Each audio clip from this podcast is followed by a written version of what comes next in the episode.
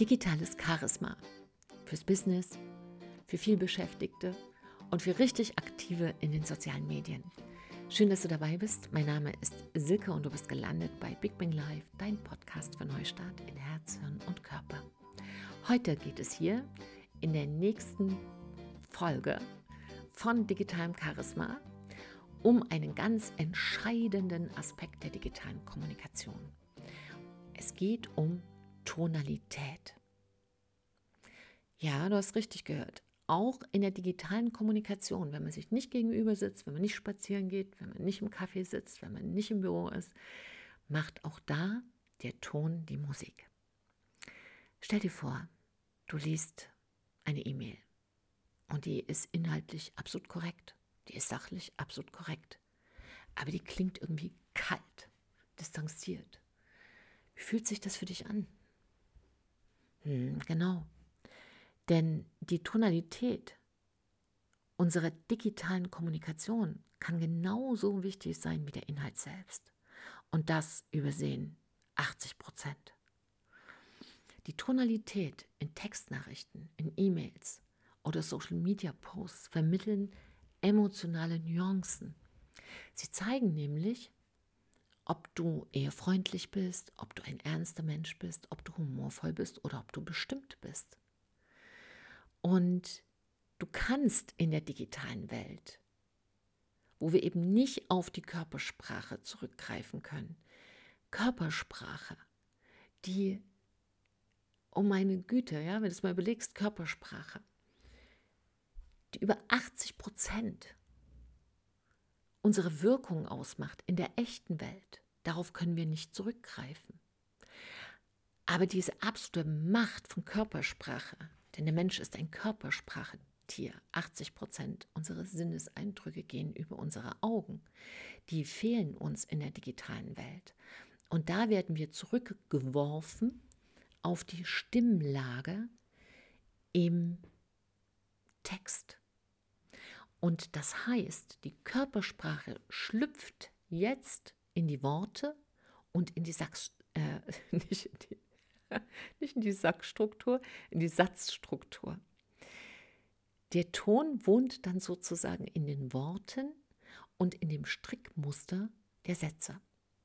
Aber wirst du jetzt vielleicht sagen, wie finde ich denn den richtigen Ton?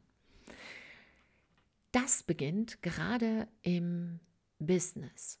Immer damit, dass du deine Zielgruppe erstmal verstehst und den Kontext. Und was ich immer wieder sehe, auch bei uns in der Charisma-Schule fürs Business, ist, dass sehr viele eine Idee haben über ihre Zielgruppe. Und wenn ich dann mal frage, mit wie vielen hast du denn gesprochen? Ach, schon mit einigen. Ja, aber was ist denn einige? Mit 300? Mit 500? Und dann sehe ich große Augen. Und bevor man nicht mit 500, 1000, 2000 seiner Zielgruppen Menschen gesprochen hat, mal persönlich, die angerufen hat, ja, sich ein Bild gemacht hat, weiß man eigentlich gar nicht so richtig, was die Zielgruppe braucht. Aber wir haben Gedanken, Ideen, wir machen uns Bilder, wir interpretieren, ja, wir wissen es schon irgendwie. Und dann geht es auch prompt schief. Denn der richtige Ton beginnt tatsächlich damit, die Zielgruppe von der Tonalität im Herzen zu treffen. Das heißt, eine Nachricht an ein junges Start-up-Team klingt natürlich ganz anders als an erfahrene Vorstandsmitglieder. Und ein weiterer Schlüssel von diesen authentischen Texten ist, dass deine Tonalität tatsächlich zu dir selbst und deinem Markenimage, wenn du jetzt ein Brand bist, passen sollte.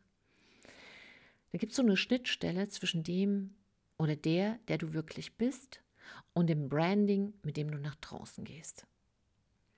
Denn Menschen erkennen und schätzen Echtheit, auch in den digitalen Medien. Das ist extrem. Die Feinfühligkeit von Menschen wird komplett unterschätzt. Und was nicht ganz echt ist, riechen sie auch zehn Meter gegen Wind. Und das finde ich richtig klasse. Denn das verhindert, dass wir uns unnötig verstellen. Das brauchen wir auch nicht.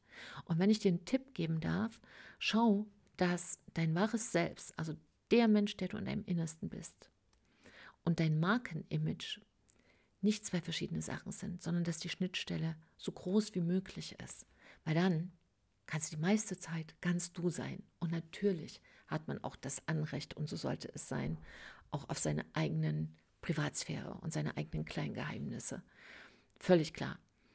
Aber wenn du nicht bist, was dein Branding ist, ist es immer eine Maskerade. Es ist immer ein Versteckspiel. Das sollte nicht sein. Und wenn ich da an eine Kundin denke von mir, ähm, die ist Direktorin von einem Marketingunternehmen und ihre E-Mails und Posts, die sind selbst dann warm und einladend, auch wenn sie ernste Themen behandelt. Also die sind so ein bisschen soft eingewickelt im Text. Und damit hat sie einen Weg gefunden in ihrer sanften Persönlichkeit, dass das auch in jeder Nachricht durchscheint. Und das ist sehr, sehr spannend, wie sich die Persönlichkeit, wenn man tatsächlich versteht, was für einen Wert digitale Kommunikation hat, sich überall Bahn bricht und tatsächlich auf dein Charisma, auf dein digitales Charisma unglaublich einzahlt. Denn digitales Charisma, wer das besitzt, hat einen unglaublichen Marktvorteil. Das ist klar, das siehst du in allen sozialen Medien. Mhm. Genau. So, ich hoffe, du konntest aus dieser Episode viel mitnehmen. Ich werde gerne, und ich habe schon sehr viel Resonanz dazu bekommen und deshalb mache ich noch ein paar andere Folgen dazu. Das ist jetzt die vierte Folge vom digitalen Charisma und das nächste Mal sprechen wir. Ach nö, das sage ich noch nicht.